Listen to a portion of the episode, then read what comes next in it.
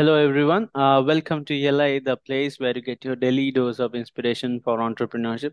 And today we have with us Sumit Sharma, who is the founder of Radian Finserv, which is an NBFC that operates in the domain of gold loans. Hi, Sumit. Welcome to ELI.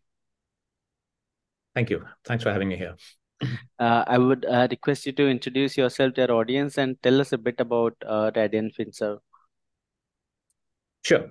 Uh, so hi, um, um, my name is uh, Sumit Sharma. Um, uh, like you said, I run a company called Radian Finserv. We started it about two years ago, um, but operationally it's just over a year plus old, and I'll talk a bit about that. What what I mean by that.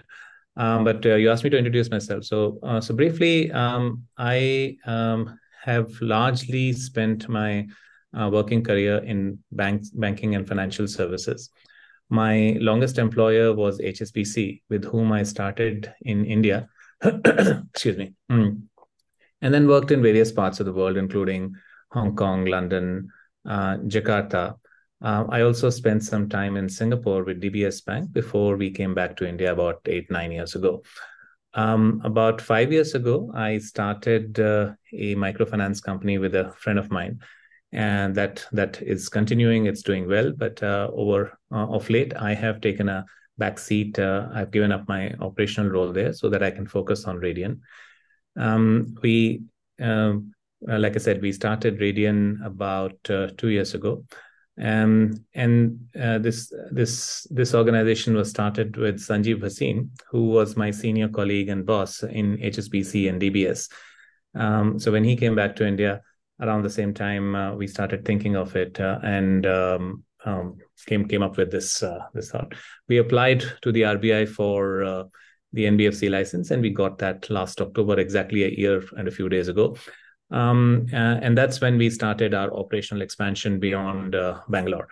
so we are based in Bangalore, um, but now present in five states um, across India. That's Karnataka, Tamil Nadu, Andhra Pradesh, uh, Telangana, and Madhya Pradesh. Um, most of the, in fact, all the expansion beyond uh, Karnataka or Bangalore started in the last year after we got the NBFC license. Um, so that's that's broadly me.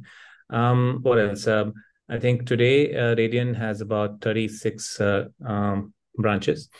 When we started, we had uh, thought of um, going in a pure play digital customer acquisition format.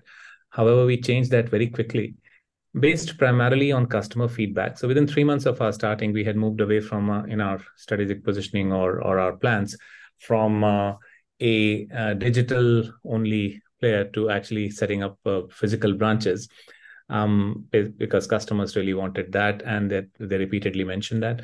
And we are glad we did that because it actually makes our um, connect and contact with customers much much better and that's what we are currently focusing on. Uh, early days in our journey but we we feel very good about uh, um, what we have set up and how we are work um, you know working on the trajectory uh, of uh, of growth and uh, break even. Got it. We'll we'll talk more about uh, Radian before that uh, would like to you know hear from you about your pre-entrepreneurial journey and especially your childhood. Uh, how where where were you born and brought up? Where did you study? And was there a seed of entrepreneurship in you uh, in that phase? Like uh, you know was there a orientation towards it? Okay i mean that's that's a tricky question to answer because when you're a child you you you very um unsure of what uh, you would be. So when if let's let's go back to uh, when I started. But uh, you know, since you asked me, no, I didn't think uh, I I don't think I have the entrepreneurial bug or uh, uh, or that desire at when I was a child. Honestly, I didn't know what I wanted to do at that point in time. I've grown up in small towns in India. my father was a doctor, um, and we used to move every two three years. Um, till the time I reached late school and college, which is when my father came back from overseas uh, where we had spent some time and uh, uh, we he set up his clinic there. So since then i, I did my um, latter part of schooling and college in a small town in north india called ambala. Um, and after that i moved to um, xlri to study management. Actually before before i did that um, a um, lot of a uh, lot of people are very clear in terms of what they want to do And at that time, I thought I was very clear. I wanted to go and become a pilot. And I got selected to the NDA, and uh, um, I did very well in the pilot aptitude test. I would have been a cadet, uh, a flying cadet there, and so on. Uh, however, I chose not to go there for various reasons, family pressure, and so on and so forth. Mm. And to be honest, uh, once I gave that up, I was 17 years at that point in time. I wasn't too sure what to do. So that's when I learned a, a, bit about management. It was a new concept at that point in time. Today, of course, everybody knows about MBA. Yeah. Um, I prepared for that and then uh, went to XLRI, like I said. Um, and then on, um, my corporate journey be, uh, began. I started work with a company called SmithKline Beecham, um, now known as Glaxo. Um, and uh, this was uh, uh, a stint in a very small town in uh, Punjab called Nabha, where we used to make Horlicks. Um, and I, I stayed there and worked there during the peak of the, the, the militant movement in Punjab, where lots of people were being targeted and gunned down and so on. So it was a very exciting experience. Also shaped me uh, for the future quite well. Made a lot of friends in the cantonment area there who were young officers. Uh, so we, we kind of got along very well. Um, came back to Delhi in the in the head office for a period of time, and my entire stint in um, Glaxo was less than uh, two years, and when that's when I joined HSBC in Bombay, and since then I've largely stayed in uh, in financial services. So, like I said, I started in India. After a few uh, two and a half three years, I went to Hong Kong and then moved around a, uh, a fair bit. Mm. Um, so, I mean, in fact, I, I say to people that now we've been in Bangalore for eight years plus, nine years, eight years plus now actually, and this is the longest I've ever stayed in a city in my life and and in many ways, uh, um, longest I've stayed in a country as well for uh, ever since I started uh, uh college. Mm. So uh, we've moved around a lot. Uh, we've we've just recently moved to a new place in Bangalore. So we we think we have at least partially settled only about a month and a half ago. That's why you'll see behind me there's a lot of uh, well, maybe I've, I've, positioned the camera so that you don't see a lot of mess. But uh, um, we we we are just about settling in here. And like I said, um, we moved around a lot um, along the way. You know, my, my my kids were born. I've got two children. One was born in Jakarta. The other one was born in Singapore. They're of course now both here, but uh, um, they've all grown up uh, in uh, in different places. Wow. Uh, so, so, my question here is, uh, why did you, you know choose to jump into the entrepreneurial path? like uh, you worked for all good banks like uh, DBS, HSBC. I'm sure they, they these are uh, uh, the companies who pay well uh, to their employees, and you also traveled to multiple cities, London, Jakarta, and Hong Kong. Uh, why did you, you know decide to you know come back to India and you know start on something that is not very sure? Like entrepreneurship is is like the most uncertain thing that you can do. Why? Huh. No, I think that's that's that's a very very relevant question, and it's it's very difficult to answer to be honest because I've been thinking about it for some time, and it took me quite a long time before I I actually moved away from corporate life. I should have mentioned that after Hong Kong and before London, I took a year off and I went to study in France uh, uh, at a place called INSEAD. INSEAD is one of the better known business schools, yeah. um, and I spent the year there. Um, and since that time, uh, there's been this uh, thought that I should try and do something on my own. Um, in fact, uh, when we used to meet at uh, gatherings, uh, alumni meetings, and so on, so pretty much everyone I knew from INSEAD had started something on their own, and they used to ask me, "You're still working?"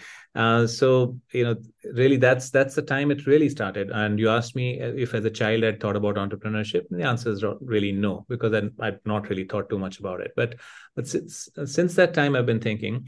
And I was lucky in a way to meet a good friend of mine from XLRI when uh, uh, about uh, six years ago, when mm-hmm. we started talking about uh, setting something up. And then we both of us quit our respective roles um, in banks and uh, started uh, a microfinance company, like I mentioned earlier. So he he egged me on, and I, I you know I think uh, I egged him on. Uh, it we got the comfort and support. Um, and honestly, if if I have to dissect as to how and why it fell into place when it did, um, there's no magic uh, formula, so to speak, but I, I felt comfortable. Um, like you rightly said, I've been working for reasonably well established uh, organizations, and we were well looked after across different cities and countries. um, and it becomes more and more difficult as you grow in your career to move away from that comfort. Mm. Um, but I think I also had the support of my family, my wife. Uh, we we were able to um, take that uh, uh, call of moving into a relative unknown, like you rightly said. You don't know what it entails. You don't know how it will go. Um, the failure rates are very high in uh, entrepreneurship and so on. Um, but I think uh, it, it just felt right. I felt comfortable. And uh, so far, it's been a good journey. I mean, my first venture, Vector Finance, and um, is is doing very well. Uh, my partner is running it. I've, like I said, moved out, but I maintain my my um, interest there. And uh, Radian, though it's two years old, it's really one year plus for for the operations. We've got our license. We are now establishing ourselves. We're doing certain things right. Of of course, there's a lot to learn. Um, this is a slightly different space than micro microfinance. We uh, we lend against gold, and uh, it's been a very very steep learning curve, but also a very exciting one. And and I'm I'm actually quite bullish about the future. So. So speaking of failure rate, I think uh, of all the startups I know, or, or, rather all the categories I know, I think finance and uh, fintech is the space where the failure rate is less actually because you know uh, you you have so many regulations you have to you know uh, make sure that you are doing it the right way so the failure rate reduces.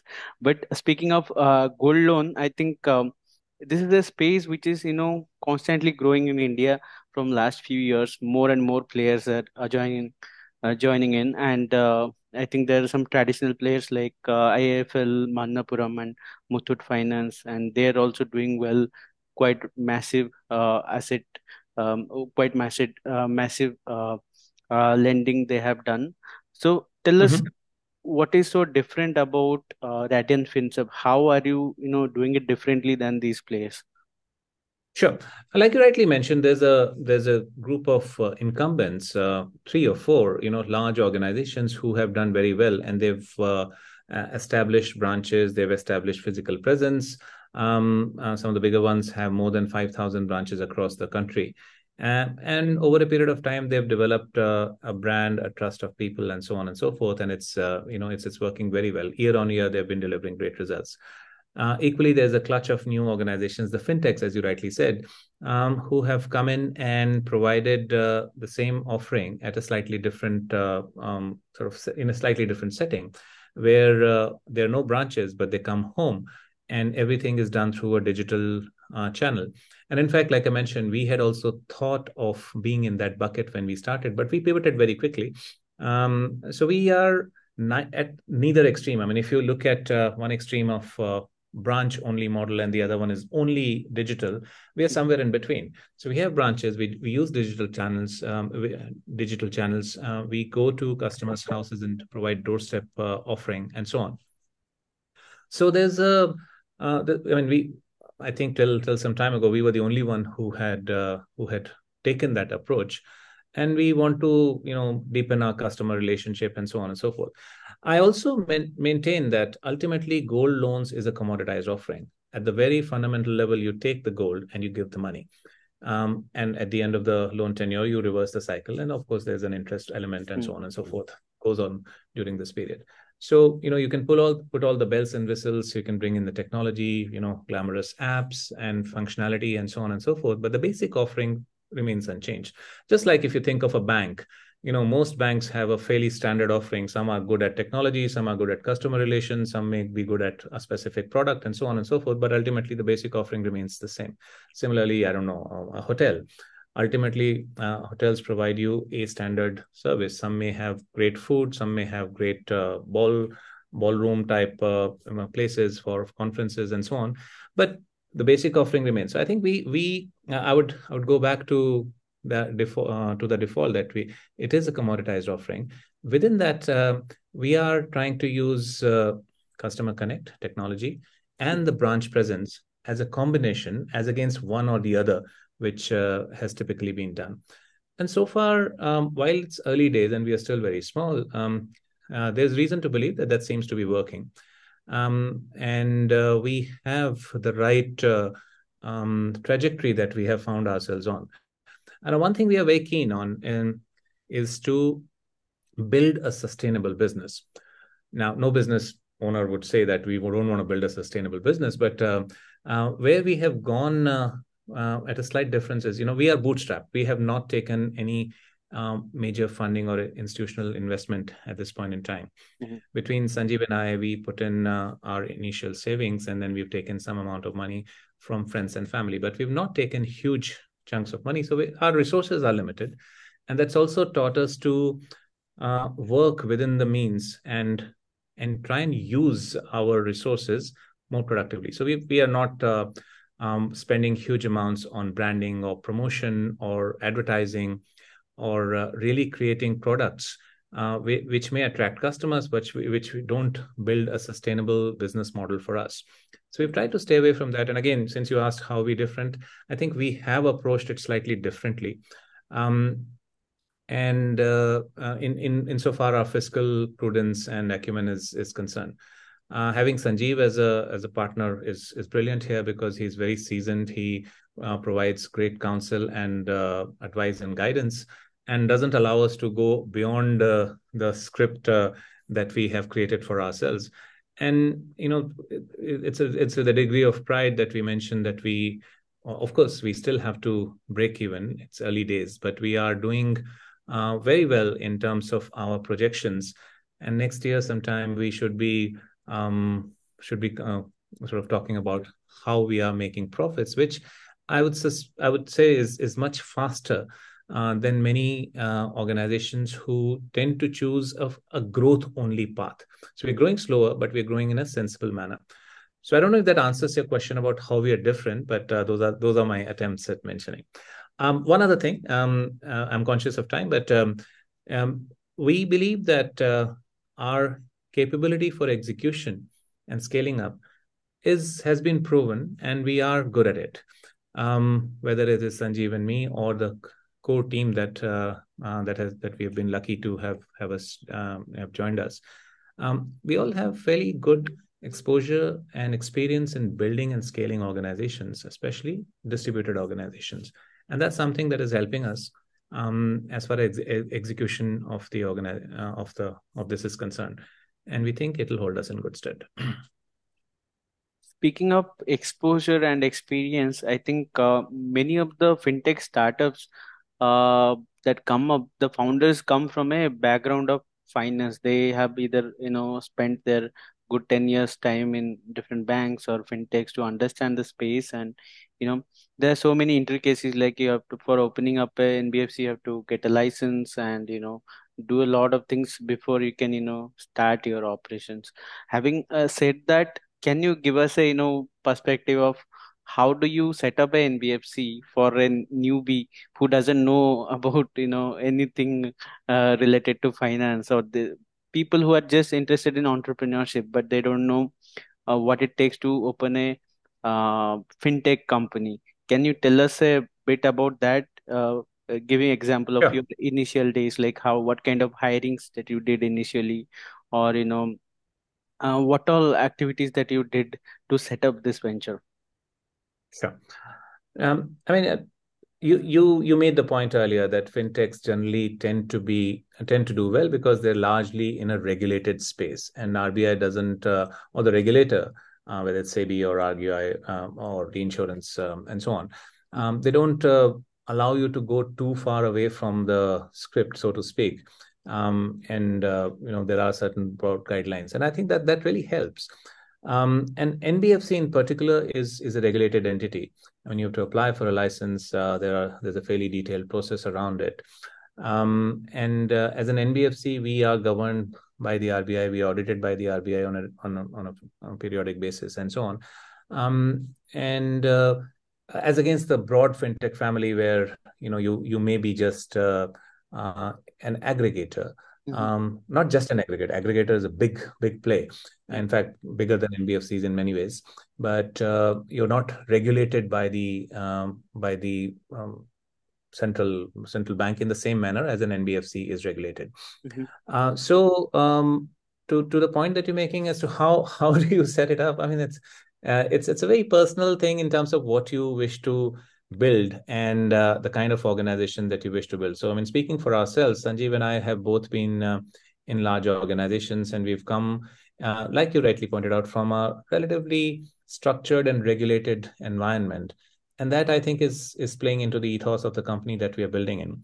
I also have a background in in microfinance where I'd set, set up a microfinance company before Radian, and uh, distribution setup and so on, and I think that also played in our approach and decision to actually go for a distribution setup rather than a pure play digital um, um, uh, setup or digital acquisition. Um, while the latter, the digital sounds more glamorous and is certainly more exciting in the current scheme of things in terms of technology and so on, mm. uh, we feel that uh, um, being out there and having a physical presence, branch or out- outlet, whatever you want to call it, actually helps us a lot maybe it is more traditional but it actually works.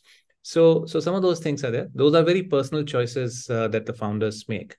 Um, you asked me about uh, how do how do you go about setting up an organization? And that's a, I don't think there's a template uh, for it but uh, i can speak about how how we did. Yeah. first of all when sanjeev and i started speaking about it um, are you know honing into what specific things that we want to do neither of us, us uh, had known much about gold, to be honest, at that point in time. But we read, we we we did a research. We were very excited about uh, what we saw and found out. First of all, I mean, I, I don't know if you know, India has the largest uh, uh, amount of gold, largest uh, quantities of gold sitting in our households, mm. much much bigger than any other country. Um, I, I, don't. If if you look at uh, U.S., which is the largest in terms of sovereign gold holdings, they U.S. holds about eight eight and a half thousand tons of gold, in the sovereign holding. India's sovereign holding is much less, but uh, we have something like between twenty six to twenty eight thousand tons of gold sitting in our houses, which, like I said, is by far bigger than mo- any other country. Not most of the country, any other country. So, so there's a lot. You know, the market's pretty huge. If you look at the incumbents uh, in the lending industry, gold loan industry, um, they probably hold less than thousand tons amongst all of them put together. Hmm. Uh, so there's a huge amount uh, that is still out there. A lot of it will not come back, come out because you know some people yeah. will will not want to take it and so on. But there are very limited and very unidimensional way of thinking around gold loans at this point in time. Typically, it is seen as uh, a little little bit of a last resort. When you don't have anything else, you go and pledge your gold. It is seen mm. people look down upon um, pledging gold. How could you take your ornaments and and give it to somebody else? You know, is is it that desperate a time, and so on and so forth. Mm. Increasingly and encouragingly, we are seeing uh, a move towards uh, planned um, move of such gold, you know, planned pledging of the gold, if I may use that.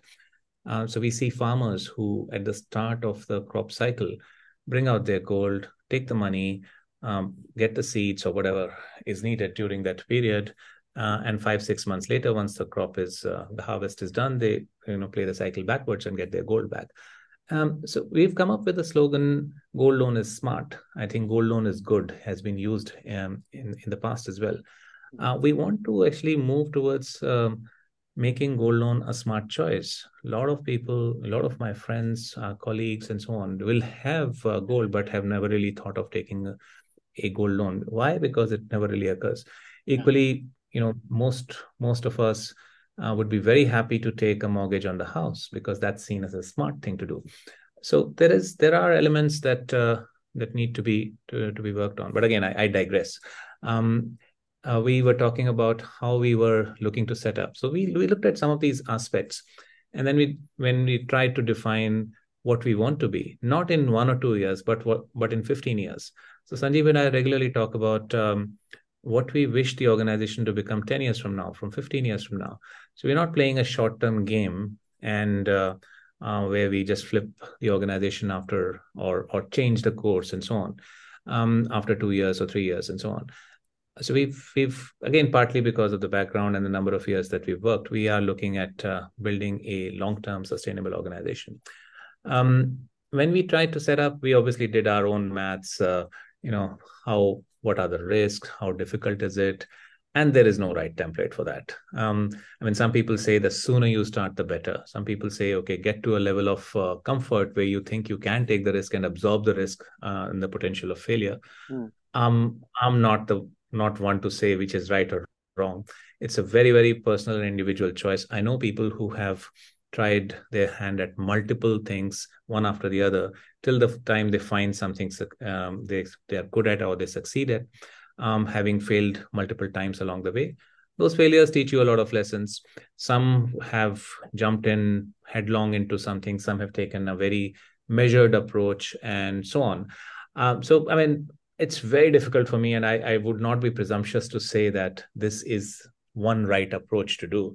Um, it depends on individuals. Like i said in my case i had been thinking of it for some time but the comforts of a role make it more difficult. Um, comforts of a good job make it difficult. And then of course there is that fear of unknown that you had also alluded to. Yeah. But having done this i'm very glad that i did it. Um, and sometimes i do think that i may i should have done this sooner but uh, we are where we are and uh, i'm very happy with the way things are now progressing any big challenges that you have faced while building and growing this venture uh, yes um, i mean uh, when you are a small organization and you are in a relatively um, I won't say crowded market, but uh, a, a, marketplace where a lot of big names operate. Um, when when I when I'm trying to hire, it's not the easiest of tasks to get uh, people excited. There are some who get very excited, and those are the folks who are working with us in the core core team because uh, they're also taking the same um, level of um, how should I put it risk or punt, if you if if I may use that word, and looking looking at the long term play around the excitement of building a company, of creating something, and so on. Uh, yet, when you look at uh, large teams, we have like 220 plus people now. Um, uh, more often than not, people are really looking at the brand and what career paths might be available and so on. So that becomes in the initial stages a challenge. I'm glad to say that we are getting out of that now. We have got out of that. Our name is now begun begun to become visible. I think uh, uh, getting good team uh, is always a challenge, and we did struggle. Uh, we continue to struggle occasionally. Mm-hmm. Um, so that's that's one aspect. Second is um, when you're small and you don't really have a an umbrella of comfort from a from a big brother or a head office or that kind of stuff.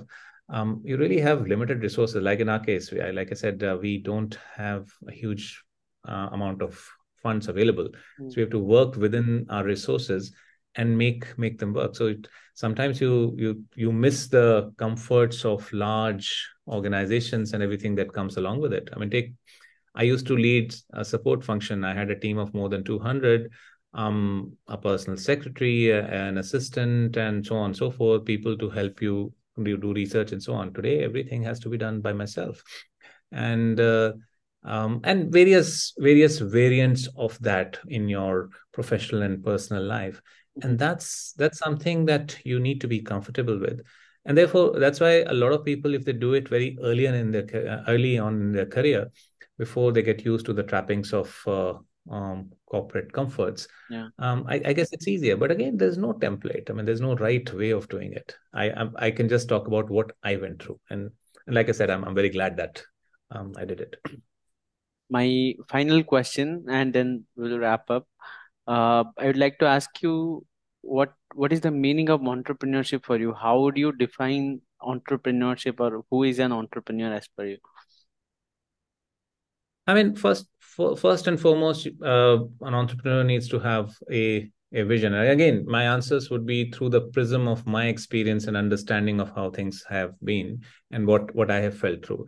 So I by no means I claim that these are um, you know gospel or truth or whatever but it's just something that i feel feel strongly about um, so to to try and do something i think it's a very, very important to have a view and a vision as to what is it that you're trying to achieve um, i know there are a lot of people who who have tried let's uh, to to to launch an organization or launch a service because they want to do something rather than having a fairly clear view about what is it that they want to achieve so that's point number one. Second, I would say is that it's always good to think long term. I know in this day, day and age of instant gratification, people think of successes and um, you know huge uh, uh, celebrities uh, that uh, that come out of um, such such events. Um, you know, people want to be there in two years, three years, and mm by all means some people uh, we, we, we should we should aspire for that but reality is that uh, a good um, organization build up takes a little longer than that. Yeah. Um, of course, there might be exceptions and successes um, that that'll come through, but um, so so if you think long term and therefore have the patience to be able to do that, so that's that's the second one. Third, to me, is entrepreneurship makes you very very how should I put it um, alone in the world, so to speak. So you have to deal with hmm. everything yourself um, as against uh, having the comfort and support of multiple people around you and so on so today you know you know when when we had just started of course we were not we were not poorly funded because we we put in our our savings and so on but we've never really had the comfort or luxury of having huge pools of money mm. um, so every time we have to make the salary we need to ensure that uh, our finances are managed properly we pull out money from x y and z and and, and do that um, so you, today we are 220 people and growing. Um, so all those folks have a their future um, and their aspirations tied to what we do, and that's a huge responsibility. Yeah. So, uh, so yeah, you you have to be able to um, have that conviction of of thought and confidence. Um, and the fourth thing I would say is that the ups and downs that happen. So sometimes, some days I feel I'm the king of of the world in terms of you know what we are achieving brilliant you know nothing can stop us and so on and a few days later i'll be down in the dumps because of something not working out. And again you have to deal with that yourself. Very limited support if any coming from uh, elsewhere. And uh, with with the team and so on you know that they need to be um, seeing the positive way forward. So it's it's it's tricky and it comes with a huge amount of responsibility as I, as we found out um, if some people relish that and, and get excited by that, some may stay, try, try to stay away. Like I keep saying, you know, at the cost of multiple repetitions, it's a very, very personal thing. But but those are the sorts of things that come to mind when you ask me, what does entrepreneurship um, mean to you? In the end, if it works, I think it's it's a phenomenal uh, reward just to have created something. Uh, apart from the successes that might come with it, but ultimately you're creating something which I think is the biggest reward. Yeah, even if you don't uh, even if you fail also it's a learning and you know that's uh, that learning that you cannot get elsewhere. It's a, a life changing learning. Uh, of on, course absolutely. on this note uh, i think we'll uh, close the session. Thanks for joining us Sumit. It was a pleasure to have you on our platform. And our best wishes for Radian Finserv thank you. Thanks for having me. Appreciate your time